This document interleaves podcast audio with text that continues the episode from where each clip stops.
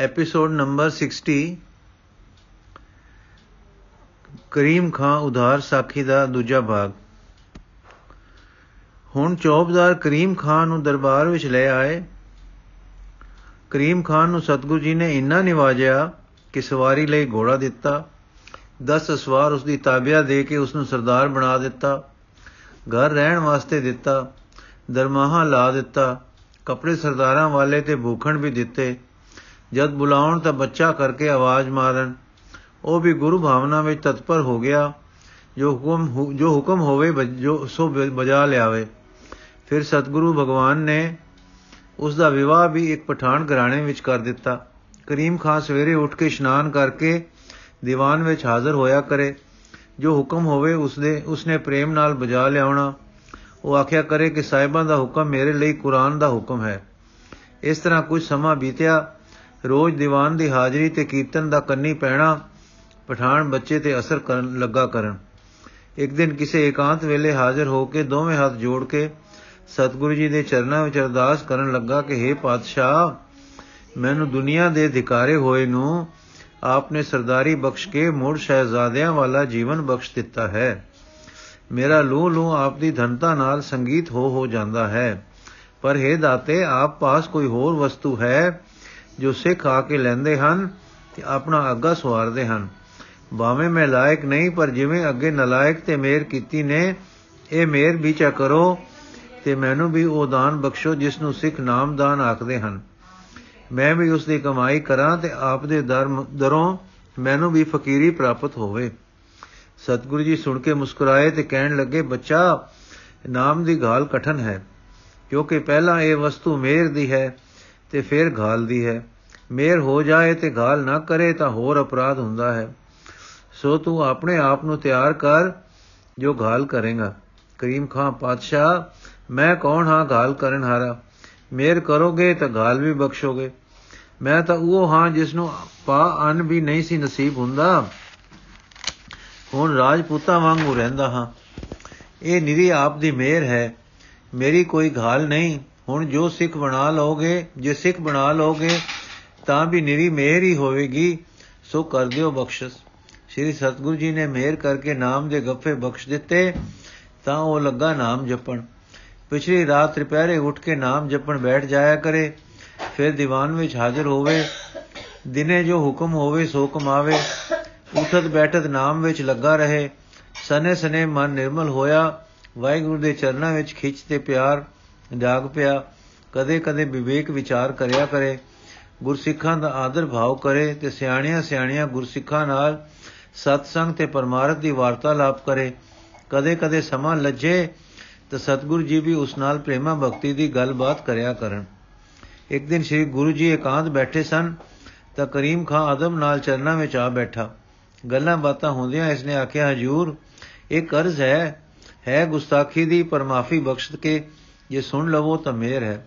ਸਤਿਗੁਰੂ ਮੁਸਕਰਾਏ ਤੇ ਕਹਿਣ ਲੱਗੇ, ਕਹੋ ਬੱਚਾ, ਜਦੋਂ ਹੱਥ ਜੋੜ ਕੇ ਬੋਲਿਆ, ਹੈ ਖੁਦਾਵੰਦ, ਆਪ ਜੋ ਪਦਾਰਥ ਛਕਦੇ ਹੋ, ਸੋ ਆਪ ਜੋਗ ਭਗਵੰਤ ਦੀ ਪ੍ਰੀਤੀ ਦਾ ਭਾਵ ਉਤਪਤ ਕਰਦੇ ਹਨ। ਜਿਵੇਂ ਕਸਤੂਰੇ ਮਿਰਗ ਦੇ ਖਾਦੇ ਘਾਸ ਆਦ ਉਸ ਦੇ ਅੰਦਰ ਕਸਤੂਰੀ ਪੈਦਾ ਕਰਦੇ ਹਨ। ਪਰ ਉਹੀ ਪਦਾਰਥ ਜਦ ਅਸੀਂ ਖਾਂਦੇ ਹਾਂ, ਤਾਂ ਉਹ ਸਾਡੇ ਅੰਦਰ ਕਾਮਨਾ ਦੇ ਭਾਵ ਪੈਦਾ ਕਰਦੇ ਹਨ।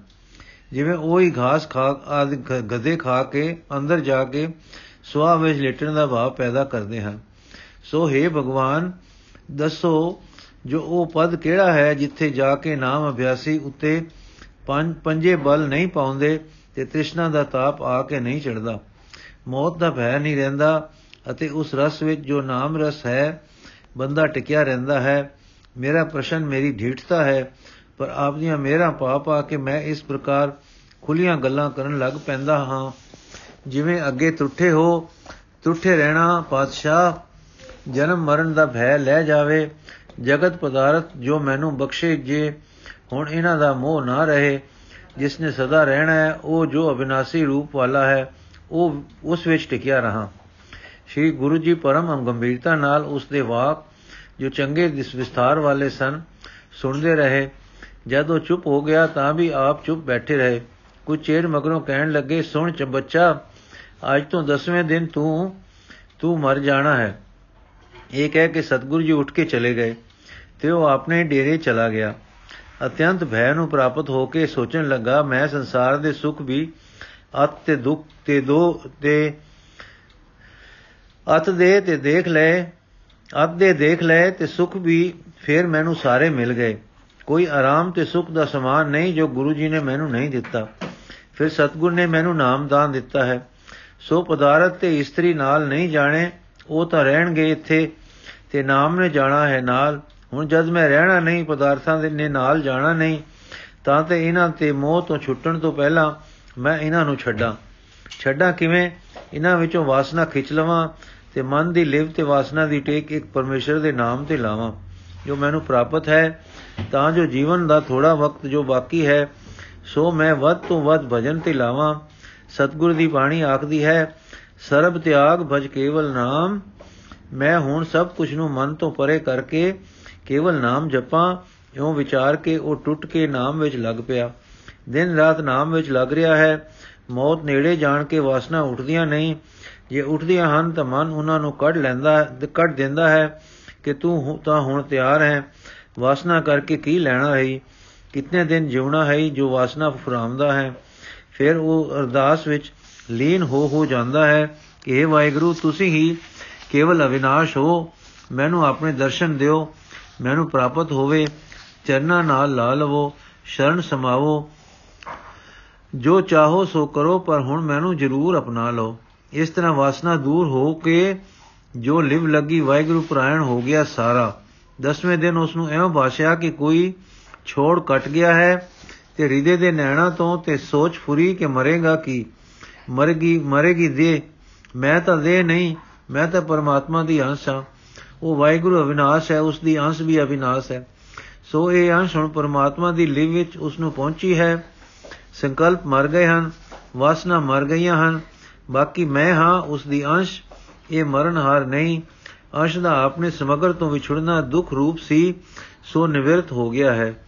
ਇਸ ਵਿਛੋੜੇ ਵਿੱਚ ਜੋ ਮੈਂ ਹਉ ਧਾਰੀ ਸੀ, ਉਹ ਸੀ ਦੁੱਖਾਂ ਸੁੱਖਾਂ ਦੀ ਜਨਕ। ਜਦ ਉਹ ਨਹੀਂ ਤਾਂ ਬਾਕੀ ਖੁਦਾ ਹੈ, ਰੱਬ ਹੈ, ਵਾਹਿਗੁਰੂ ਹੈ। ਹਉ ਗਈ, ਮੈਂ ਗਈ। ਹਾਂ, ਸੱਚਮੁੱਚ ਮੈਂ ਤਾਂ ਮਰ ਗਿਆ ਹਾਂ। ਉਹ ਮੈਂ ਜਿਸ ਨੂੰ ਮੈਂ ਜੀਵਨ ਸਮਝਦਾ ਸਾਂ, ਮਰ ਗਈ ਹੈ। ਪਰ ਉਹ ਮੈਂ ਨਹੀਂ ਮੋਈ ਜੋ ਅਵਿਨਾਸ਼ੀ ਹੈ। ਹਉ ਨ ਮੁਆ ਮੇਰੀ ਮਰੀ, ਮੋਈ ਬੁਲਾਏ। ਮੈਂ ਮਰ ਗਿਆ, ਸਤਗੁਰ ਦਾ ਵਾਕ ਸਤ ਹੋ ਗਿਆ। ਪਰ ਮੈਨੂੰ ਸਤਗੁਰ ਨੇ ਮੌਤ ਦੇ ਕੇ ਵਿਨਾਸ਼ ਕਰ ਦਿੱਤਾ ਹੈ। ਵਾਹ ਕਲਗੀਆਂ ਵਾਲੇ ਤੇਰੀਆਂ ਰਮਜ਼ਾਂ, ਵਾਹ ਮੇਰੇ ਜ਼ੁਲਫਾਂ ਵਾਲੇ ਮੁਰਸ਼ਿਦਾ, ਵਾਹ ਤੇਰੀਆਂ ਸੈਨਤਾਂ, ਵਾਹ ਮੇਰੇ ਨਬੀਆਂ ਦੇ ਸਰਦਾਰ ਤੇਰੇ ਗਮਜ਼ੇ। ਸੈਨਤ ਕਿਧਰ ਮਾਰਦੇ ਹੋ ਤੇ ਫਲ ਕਿਧਰ ਲਾ ਦਿੰਦੇ ਹੋ? ਤੂੰ ਦਸਵੇਂ ਦਿਨ ਮਰ ਜਾਣਾ ਹੈ, ਵਾਹ ਵਾਹ। ਮਨਾ, ਖਬਰੇ ਹੁਣ ਦੇ ਨੇ ਵੀ ਮਰਨਾ ਹੋਵੇ, ਦਾਤਾ ਜੀ ਦਾ ਇਹ ਤਾਤਪਰਯ ਹੋਵੇ ਸ਼ਾਇਦ, ਪਰ ਉਹ ਜਾਣੇ, ਆਵੇ ਦੇ ਦੀ ਮੌਤ ਵੀ ਆਵੇ, ਹੁਣ ਕਾਦਾ ਭੈ ਹੈ? ਇਸ ਮਰਨੇ ਦਾ। ਹਾਂ, ਪਰ ਇੱਕ ਗੱਲ ਹੈ, ਇਸ ਮੌਤ ਤੋਂ ਪਹਿਲਾਂ ਮੁਕਤੀ ਦਾਤਾ ਗੁਰੂ ਦਾ ਦਰਸ਼ਨ ਇਹਨਾਂ ਨੈਣਾ ਨਾਲ ਕਰਨਾ ਹੈ। ਚਲ ਚਰਨੀ ਪਾਓ, ਮੱਥਾ ਟੇਕ ਕੇ ਕਹੋ, ਦਾਤਾ, ਉਹ ਮੌਤ ਤਾਂ ਮੇਰੀ ਤੂੰ ਮਾਰ ਦਿੱਤੀ, ਜਿਸ ਮੌਤ ਤੋਂ ਸਭ ਕੋਈ ਡਰਦਾ ਹੈ। ਮੈਨੂੰ ਨਹੀਂ ਤੁਸਾਂ ਮਾਰਿਆ, ਪਰ ਮੇਰੀ ਮੌਤ ਨੂੰ। ਹੁਣ ਜੋ ਦੇਹ ਨੂੰ ਦੇਹ ਨੇ ਵੀ ਮਰਨਾ ਹੈ, ਤਾਂ ਚਰਨਾਂ ਵਿੱਚ ਮੌਤ ਦੇ, ਤੇ ਜੇ ਸਰੀਰ ਨੇ ਜਿਉਣਾ ਹੈ, ਤਾਂ ਪੇਵੰਦ ਹੋਈ ਟਾਣੀ ਵਾਂਗ ਤੇਰੇ ਨਾਲ ਲੱਗ ਕੇ ਜੋ ਜੀਵਨ ਰੋ ਹੁਣ ਪਾਈ ਹੈ, ਉਸ ਵਿੱਚ ਜੀਵਾਂ, ਮੈਂ ਹੁਣ ਫਿਰ ਹਉ ਵਿੱਚ ਪੈ ਕੇ ਨਾ ਜੀਵਾਂ। ਇਸ ਤਰ੍ਹਾਂ ਦੀਆਂ ਵਿਚਾਰਾਂ ਕਰਦਿਆਂ ਪ੍ਰਸੰਨ ਮਨ ਤੇ ਸ਼ੁਕਰ ਦੇ ਭਾਵ ਨਾਲ ਭਰਿਆ ਦਾਤਾ ਗੁਰੂ ਜੀ ਦੇ ਚਰਨਾਂ ਵਿੱਚ ਜਾ ਹਾਜ਼ਰ ਹੋਇਆ। ਸ਼ੁਕਰ ਤੇ ਭਾਵ ਨਾਲ ਭਰਿਆ ਦਾਤਾ ਗੁਰੂ ਜੀ ਦੇ ਚਰਨਾਂ ਵਿੱਚ ਜਾ ਹਾਜ਼ਰ ਹੋਇਆ। ਸ੍ਰੀ ਸਤਗੁਰੂ ਜੀ ਨੇ ਵੀ ਡਿੱਠਾ ਕਿ ਚਿਹਰਾ ਖੁਸ਼ ਹੈ, ਮੱਥੇ ਤੇ ਲਾਲੀ ਦੀ ਆਬਾ ਹੈ, ਮੁਸਕਰਾਏ ਤੇ ਬਚਨ ਕੀਤਾ, ਸੁਣਾ ਬੱਚਾ ਜਿਉਂਦਾ ਕਿ ਮੋਇਆ, ਕਰੀਮ ਖਾਨ ਪਾਤਸ਼ਾਹ, ਮੋਇਆ ਪਰ ਆਪ ਦੀ ਮਿਹਰ, ਆਪ ਦੀ ਹੀ ਮਿਹਰ ਨਾਲ ਮਰ ਕੇ ਜੀਵਿਆ। ਮੈਂ ਮੂਰਖ ਨੂੰ ਕੀ ਪਤਾ ਸੀ ਕਿ ਆਪ ਦੇ ਇੱਕੋ ਬਚਨ ਵਿੱਚ ਮੇਰਾ ਨਵਾਂ ਜਨਮ ਹੋ ਜਾਣਾ ਹੈ? ਆਪ ਦੇ ਬਚਨ ਨੇ ਇੱਕ ਪਾਸੇ ਮੈਨੂੰ ਭੈ ਪਾ ਕੇ ਇੱਕ ਉੱਤੇ ਟਿਕਾ ਦਿੱਤਾ, ਉਸ ਏਕੇ ਦੇ ਟਿਕਾਉ ਨੇ ਮਾਰ ਦਿੱਤਾ ਮਰਨਹਾਰ ਅਗਿਆਨੀ ਨੂੰ। ਕਦੇ ਨਾ ਮਰਨ ਵਾਲੇ ਜੀਵਨ ਦੀ ਆਪ ਨੇ ਸੋਝੀ ਪਾ ਦਿੱਤੀ ਹੈ। ਧਨ ਹੋ ਆਪ ਜੋ ਬਚਨ ਕੀਤਾ, ਸੱਚ ਕੀਤਾ। ਪਰ ਰਮਜ਼ ਨਾਲ ਕੀਤਾ। ਰਮਜ਼ ਨੇ ਮੇਰਾ ਅੱਗਾ ਸਵਾਰ ਦਿੱਤਾ। ਸਤਿਗੁਰੂ ਜੀ, ਪਹਿਲਾਂ ਇਹ ਦੱਸ ਬਈ ਕਿ ਇਤਨੇ ਦਿਨ ਤੇਰੇ ਖਾਣ ਪੀਣ ਦੇ, ਤੇਰੇ ਮਨ ਤੇ ਕੋਈ ਰਜ਼ੋ ਤਮੋ ਜਿਸ ਨੂੰ ਆਖਦਾ ਸੈਂ, ਕਾਮਨਾ ਤੇ ਵਾਸ਼ਨਾ ਜਿਸ ਨੂੰ ਕਹਿੰਦਾ ਸੈਂ, ਜਾਂ ਹੋਰ ਕੋਈ ਮਾੜੇ ਭਾਵ ਪੈਦਾ ਕੀਤੇ ਕਿ ਨਾ? ਕਰੀਮ, ਕੋਈ ਨਾ।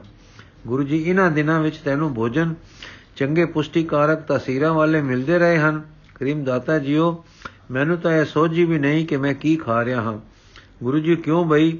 ਕਰੀਮ ਪਾਤਸ਼ਾਹ, ਮੈਂ ਤਾਂ ਮੌਤ ਦੇ ਭੈ ਤੇ ਨਿਸ਼ਚੇ ਵਿੱਚ ਨਾਮ ਸਿਮਰਨ ਵਿੱਚ ਮਗਨ ਸਾਂ। ਗੁਰੂ ਜੀ, ਭੈ ਕਾਸਦਾ, ਕਰੀਮ ਭੈ ਮੌਤ ਦਾ, ਸਦਾ ਮੌਤ ਦਾ ਚੇਤਾ ਕਿ ਆ ਰਹੀ ਹੈ। ਇਸ ਪਾਸੇ ਪਾਉਂਦਾ ਸੀ ਕਿ ਕਰ ਲੈ ਜਿੰਨਾ ਕੁਝ ਵਕਤ ਵੱਧ ਹੋ ਸਕਦਾ ਹੈ।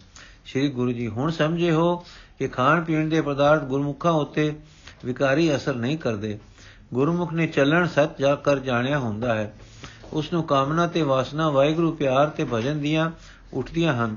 ਜਿਨ੍ਹਾਂ ਦਾ ਅੰਦਰ ਨਿਉ ਸੱਚੇ ਨਾਲ ਨਹੀਂ, ਜਿਨ੍ਹਾਂ ਨੇ ਜੀਵਨ ਸਾਈਂ ਤੋਂ ਤੋੜ ਕੇ ਵੱਖਰਾ ਸਮਝਿਆ ਹੈ, ਉਹ ਜੀਵਨ ਦੇ ਭੋਗਾਂ ਵਿੱਚ ਖਚਿਤ ਹੋ ਕੇ ਸਰੀਰ ਤੇ ਮਨ ਦੀਆਂ ਤਾਕਤਾਂ ਨੂੰ ਗਵਾ ਲੈਂਦੇ ਹਨ।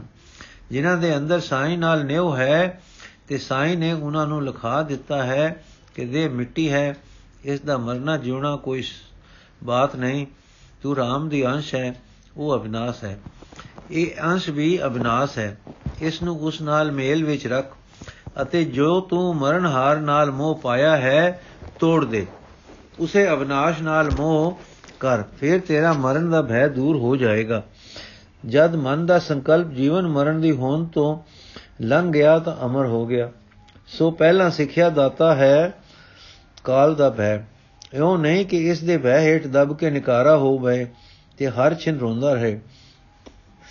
ਨਹੀਂ, ਇਹ ਗਿਆਨ ਕਿ ਦੇਹ ਤਤਾਂ ਦੀ ਹੈ, ਤਤ ਨਰਜਿੰਦ ਹਨ। ਇਹਨਾਂ ਦੇ ਬਣੇ ਸਰੀਰ ਵਿੱਚ ਮੈਂ ਵਸਦਾ ਹਾਂ, ਮੈਂ ਸਰੀਰ ਨਹੀਂ ਹਾਂ। ਮੈਂ ਸਦਾ ਜਿਉਂਦੇ ਅਵਿਨਾਸ਼ੀ ਦੀ ਅੰਸ਼ ਹਾਂ ਤੇ ਉਸ ਨਾਲੋਂ ਵਿਛੜੇ ਰਹਿਣਾ ਮੇਰੇ ਲਈ ਮੌਤ ਤੇ ਦੁੱਖਾਂ ਦਾ ਕਾਰਨ ਹੈ। ਉਸ ਨਾਲ ਉਸ ਦੇ ਸਿਮਰਨ ਦੁਆਰਾ ਮਿਲੇ ਰਹਿਣਾ ਹੈ। ਫਿਰ ਉਸ ਦੇ ਹੁਕਮ ਨੂੰ ਪਛਾਣਨਾ ਹੈ। ਜੋ ਕੁਝ ਜਗਤ ਦੀ ਰਚਨਾ ਹੈ, ਉਸ ਦੇ ਹੁਕਮ ਨੇ ਰਚੀ ਹੈ। ਜੋ ਹੋ ਰਿਹਾ ਹੈ, ਹੁਕਮ ਵਿੱਚ ਹੈ। ਇਸ ਵਿੱਚ ਹੋ ਆਪਣੀ ਨਹੀਂ ਪਾਉਣੀ ਹੋਂ ਹੀ ਨੇ ਤਾਂ ਵਿਛੋੜ ਰੱਖਿਆ ਹੈ। ਕਹੋ ਨਾਨਕ, ਜਿਨੇ ਹੁਕਮ ਪਛਾਤਾ, ਪ੍ਰਭ ਸਾਹਿਬ ਕਾ ਤੇ ਨਹੀਂ ਭੇਦ ਜਾਤਾ। ਜਦ ਬੱਚਾ ਦੇਹ ਨੇ ਰਹਿਣਾ ਨਹੀਂ ਤੇ ਦੇਹ ਹੁੰਦਿਆਂ ਇਸ ਨੇ ਕੁਛ ਨਾ ਕੁਛ ਕਰਨਾ ਹੈ, ਤਾਂ ਜੋ ਕਰਨਾ ਹੈ, ਸੋ ਨੇਕੀ ਵਾਲਾ ਕਰਨਾ ਹੈ। ਇਉਂ ਸੰਸਾਰ ਵਿੱਚ ਰਹਿੰਦਿਆਂ ਕਰਦੇ ਹੋਏ ਅਨ ਕਰਦੇ ਰਹੀਦਾ ਹੈ। ਕਰੀਮ, ਸੱਚ ਫਰਮਾਇਆ ਹੈ ਆਪਨੇ ਪਰ ਪਾਤਸ਼ਾਹ ਇਹ ਜਗਤ ਵਿੱਚ ਅੱਡ ਅੱਡ ਮਤ ਅੱਡ ਅੱਡ ਮਜਹਬ ਤੇ ਕੌਮਾਂ, ਜਾਤਾਂ, ਨਸਲਾਂ ਦਾ ਭੇਦ ਕਰਕੇ ਕਿਉਂ ਵਿਖਾ ਪੈ ਰਹੀਆਂ ਹਨ? ਕਿਉਂ ਵਿਥਾਂ ਪੈ ਰਹੀਆਂ ਹਨ? ਸਭ ਕੋਈ ਆਪਣੀ ਵੱਲ ਖਿੱਚਦਾ ਹੈ ਤੇ ਦੂਏ ਨੂੰ ਧੱਕੇ ਧੋੜੇ ਦਿੰਦਾ ਹੈ। ਆਪ ਇੱਕ ਨਵੇਂ ਪੰਥ ਦੇ ਆਗੂ ਹੋ, ਇੱਕ ਆਪ ਦੇ ਇਸ ਨਵੇਂ ਮਤ ਵਿੱਚ ਵਿਤਕਰਾ ਨਹੀਂ, ਵੈਰ ਨਹੀਂ, ਖਿੱਚੋ ਤਾਣ ਨਹੀਂ, ਇਹ ਕੀ ਗੱਲ ਹੈ? ਗੁਰੂ ਜੀ, ਸੁਣ ਭਾਈ, ਕਿਉਂ ਭਇਓ ਮੰਡੀਆ ਸਨ ਕਿਉ ਭਇਓ ਮੁੰਡਿਆ ਸੰਨਿਆਸੀ? ਕੋ ਭਇਓ ਮੁੰਡਿਆ ਸੰਨਿਆਸੀ? ਕੋ ਯੋਗੀ ਭਇਓ? ਭਇਓ ਬ੍ਰਹਮਚਾਰੀ ਕੋ ਯਤੀ ਅਨਬਨ ਭੋ ਹਿੰਦੂ ਉਹ ਤੁਰਕ ਕੋ ਰਾਫਜ਼ੀ ਇਮਾਮ ਸਾਫੀ। ਮਾਨਸ ਕੀ ਜਾਤ ਸਭ ਹੈ ਏਕੈ ਪਹਿਚਾਨ ਬੋ। ਕਰਤਾ ਕਰੀਮ ਸੋਈ, ਰਾਜ਼ਕ ਰਹੀਮ ਹੋਈ ਦੂਸਰੋ ਨ ਭੇਦ ਕੋਈ ਭੂਲ ਭ੍ਰਮ ਮਾਨ ਬੋ। ਏਕ ਹੀ ਕੀ ਸੇਵ ਸਭ ਹੀ ਕੋ ਗੁਰਦੇਵ ਏਕ। ਏਕ ਹੀ ਸਰੂਪ ਸਭ ਏਕੇ ਜੋਤ ਜਾਣਵੋ। ਦੇਵ ਰਮ ਅਸੀਤ ਸੋਈ ਪੂਜਾ ਓਨ ਮਾਜ ਓਈ। ਮਾਨ ਸਭ ਏਕ ਪੈ ਅਨੇਕ ਕੋ ਪ੍ਰਭਾਵ ਹੈ। ਦੇਵਤਾ ਅਦੇਵ ਜਚ ਗੰਧਰਵ ਤੁਰਕ ਹਿੰਦੂ। ਨਿਆਰੇ ਨਿਆਰੇ ਦੇਸ਼ਨ ਕੇ ਭੇਸ਼ ਕੋ ਸੁਭਾ ਭੇਸ਼ ਕੋ ਸੁਭਾਵ ਹੈ। ਏਕੈ ਏਕੈ ਨੈਣ, ਏਕੈ ਕਾਨ, ਏਕੈ ਦੇਹ, ਏਕੈ ਬਾਨ ਖਾਕ ਬਾਦ ਆਤਸ਼, ਉਹ ਆਬ ਕੋ ਰਲਾਵ ਹੈ। ਅਲਖ ਅਭੇਕ ਸੋਈ ਪੁਰਾਨ ਉਹ ਕੁਰਾਨ ਉਹੀ ਏਕ ਹੀ ਸਰੂਪ ਸਭ ਏਕੇ ਬਨਾਵ ਹੈ। ਇਹ ਤੇ ਵਾਸਤਵ ਵਿੱਚ ਖਿਸਚ ਇਹ ਹੈ ਵਾਸਤਵ ਵਿੱਚ ਸੱਚ।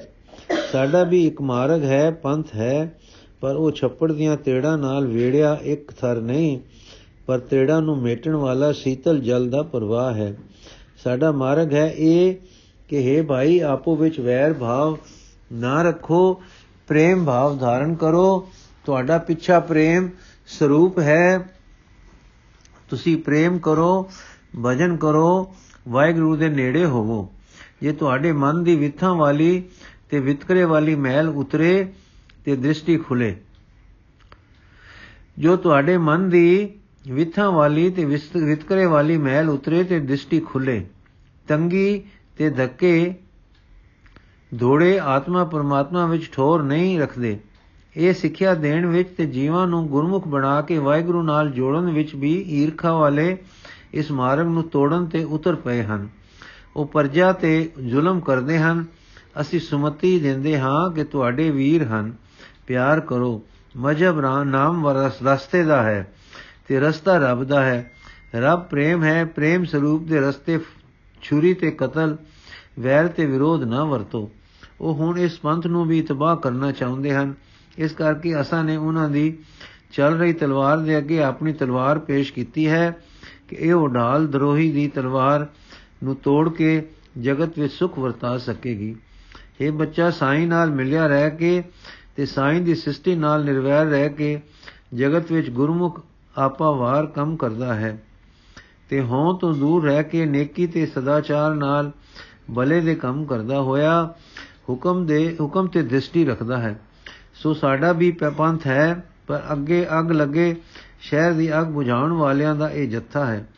ਇਹ ਇੱਕ ਨਿਰਵਾਸ ਸੇਵਕਾਂ ਦੀ ਜਥੇਬੰਦੀ ਹੈ, ਜੋ ਠੰਡ ਵਰਤਾਉਣੇ ਵਾਸਤੇ ਸਾਜੀ ਗਈ ਹੈ। ਇਸ ਕਰਕੇ ਅਸੀਂ ਇਸ ਦੇ ਹਰ ਬੰਦੇ ਨੂੰ ਨਾਮ ਬਖਸ਼ਾਂ, ਬਖਸ਼ਦੇ ਹਾਂ ਤੇ ਵਾਹਿਗੁਰੂ ਜੀ ਦੀ ਲਿਵ ਬਖਸ਼ਦੇ ਹਾਂ ਤੇ ਗਿਆਨ ਦਾਨ ਕਰਦੇ ਹਾਂ ਕਿ ਜਗਤ ਸਦਾ ਨਹੀਂ ਜਿਸ ਵਿੱਚ ਲੱਗ ਕੇ ਆਪਣਾ اخلاق ਨੂੰ ਜਿਸ ਵਿੱਚ ਲੱਗ ਕੇ ਆਪਣੇ اخلاق ਨੂੰ ਵਿਗਾੜੋ ਤੇ ਭੁੱਲ ਵਿੱਚ ਵਰਤੋ ਇਹ ਚਲਣੀ ਸਰਾ ਹੈ ਜਿੰਨੀ ਨੇਕੀ ਕਰ ਸਕੋ ਕਰੋ ਸਰੀਰ ਨੇ ਰਹਿਣਾ ਨਹੀਂ ਇਸ ਦੀ ਖਾਤਰ ਪਾਪ ਕਰਨੇ ਝੂਠ ਕੁਸਤ ਕਮਾਉਣੇ ਕਿਸ ਅਰਥ ਜੋ ਕਹੋ ਜੇ ਕਹੋ ਮਜਬ ਤੇ ਉਪਕਾਰ ਖਾਤਰ ਪਾਪ ਕਰ ਲੋ ਤਾਂ ਵੀ ਉਲਟੀ ਗੱਲ ਹੋਈ ਮਜਬ ਤਾਂ ਰਸਤਾ ਹੈ ਪ੍ਰੇਮ ਸਾਗਰ ਦੇ ਪਾਸ ਲੈ ਜਾਣ ਵਾਲਾ ਤੇ ਨੇਕੀ ਕੁਲ ਦੇ ਪਾਸ ਪਹੁੰਚਾਉਣ ਵਾਲਾ, ਉੱਥੇ ਝੂਠ ਕੁਸਤ ਵੈਰ ਡਾ ਦਾ ਕੀ ਟਿਕਾਣਾ? ਸੋ ਜਿਨ੍ਹਾਂ ਚੱਲਣ ਸੱਚ ਕਰ ਜਾਂਦਾ ਹੈ, ਉਹ ਨਿਸ਼ਪਾਪ ਹੋ ਜਾਂਦੇ ਹਨ। ਨਾਮ ਜਪਦੇ ਹਨ, ਇਸ ਨਾਲ ਹੋਂ ਕਟ ਜਾਂਦੀ ਹੈ ਤੇ ਵਾਹਿਗੁਰੂ ਜੀ ਨਾਲ ਮੇਲ ਹੋ ਜਾਂਦਾ ਹੈ। ਫਿਰ ਸੱਤੇ ਖੈਰੀ ਸੱਤੇ ਖੈਰੀ ਹੋ ਜਾਂਦੀਆਂ ਹਨ। ਬੱਚਾ ਕਰੀਮ, ਦੇਖ, ਇਹ ਜੀਵਨ ਥੋੜੇ ਦਿਨਾਂ ਦਾ ਹੈ, ਪਰ ਆਤਮ ਜੀਵਨ ਸਦਾ ਦਾ ਹੈ। ਅਬਨਾਸੀ ਜੀਵਨ ਆਤਮ ਜੀਵਨ ਹੈ। ਹੁਣ ਜਦ ਤੂੰ ਸਮਝਿਆ ਹੈ ਕਿ ਇਹ ਅੰਸ਼ ਆਪਣੇ ਅਸਲੇ ਨੂੰ ਉਸ ਦੇ ਸਿਮਰਨ ਨੇ ਪਹੁੰਚਾ ਦਿੱਤੀ ਹੈ, ਤਾਂ ਤੂੰ ਅਮਰ ਸੁਖੀ ਹੋ ਗਿਆ ਹੈ। ਹੋਂ ਵਿੱਚੋਂ ਬਿਲਾ ਗਈ ਹੈ। ਹੁਣ ਨਾ ਕਾਮ ਹੈ, ਨਾ ਕ੍ਰੋਧ ਹੈ, ਨਾ ਲੋਭ ਹੈ, ਨਾ ਮੋਹ ਹੈ, ਨਾ ਤ੍ਰਿਸ਼ਨਾ ਹਨ, ਨਾ ਵਾਸਨਾ ਤੂੰ ਜੁੜ ਰਿਹਾ ਹੈ, ਅੰਤਰ ਆਤਮੇ ਮਿਲ ਰਿਹਾ ਹੈ। ਮਿਲਿਆ ਮਿਲਿਆ ਨਾ ਮਿਲੇ ਮਿਲੇ ਮਿਲਿਆ ਜੇ ਹੋਏ ਅੰਤਰ ਆਤਮੇ ਜੋ ਮਿਲੇ, ਮਿਲਿਆ ਕਹੀਏ ਸੋਏ। ਮਹਾਰਾਜ ਇਸ ਤਰ੍ਹਾਂ ਦੇ ਬਚਨ ਕਰ ਰਹੇ ਸਨ। ਉਹ ਰਾਜਪੁੱਤਰ ਆਪੇ ਵਿੱਚ ਸਮਾਉਂਦਾ ਜਾਂਦਾ ਸੀ। ਉਹ ਰਾਜਪੁੱਤਰ ਆਪੇ ਵਿੱਚ ਸਮਾਉਂਦਾ ਜਾਂਦਾ ਸੀ। ਮਾਨੋ ਆਪੇ ਵਿੱਚ ਆਪ ਜੁੜਦਾ ਲੀਨ ਹੋ ਗਿਆ। ਸਤਗੁਰ ਚੁੱਪ ਹੋ ਗਏ। ਆਪਣੇ ਆਪੇ ਵਿੱਚ ਉਹ ਅਨੁਭਵ ਦੇ ਦੇਸ਼ ਵਿੱਚ ਨਿਮਗਨ ਹੋ ਗਿਆ। ਜਦੋਂ ਕੁਝ ਸਮੇਂ ਬਾਅਦ ਨੈਣ ਖੁੱਲੇ ਤਾਂ ਉਸ ਨੂੰ ਬਾਅਦ ਵੀ ਜ਼ਹੂਰ ਦਾ ਝਲਕਾ ਵੱਜਾ ਕਿ ਸਾਰੇ ਉਸੇ ਦਾ ਪ੍ਰਕਾਸ਼ ਹੈ। ਇਹ ਦੇਖ ਕੇ ਉਸ ਦੇ ਨੈਣ ਫਿਰ ਜੁੜ ਗਏ।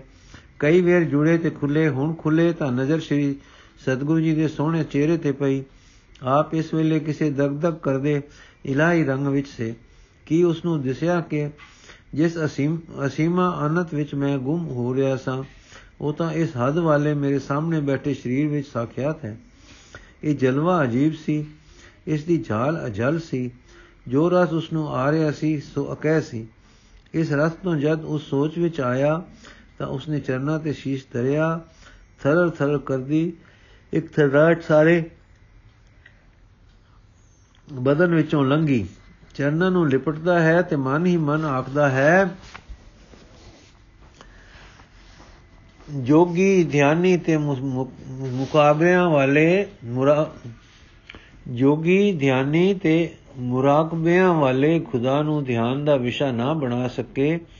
ਪਰ ਦੇਖੋ ਪ੍ਰੇਮ ਦੇ ਵਸੀ ਹੋ ਕਿ ਕੀਕੂ ਇਸ ਦੇਹ ਵਿੱਚ ਬੈਠਾ ਹੋਇਆ, ਇਹਨਾਂ ਮੇਰੇ ਖਾਕੀ ਨੈਣਾ ਨੂੰ ਸਖਿਆਤ ਜਲਵਾ ਦੇ ਰਿਹਾ ਹੈ। ਵਾਹ ਵਾਹ, ਧਨ ਹੈ ਬਿਰਦ ਉਸ ਰੱਬ ਦਾ, ਅੱਲਾ ਦਾ, ਵਾਹਿਗੁਰੂ ਮੇਰੇ ਆਪਣੇ ਵਾਹਿਗੁਰੂ ਦਾ।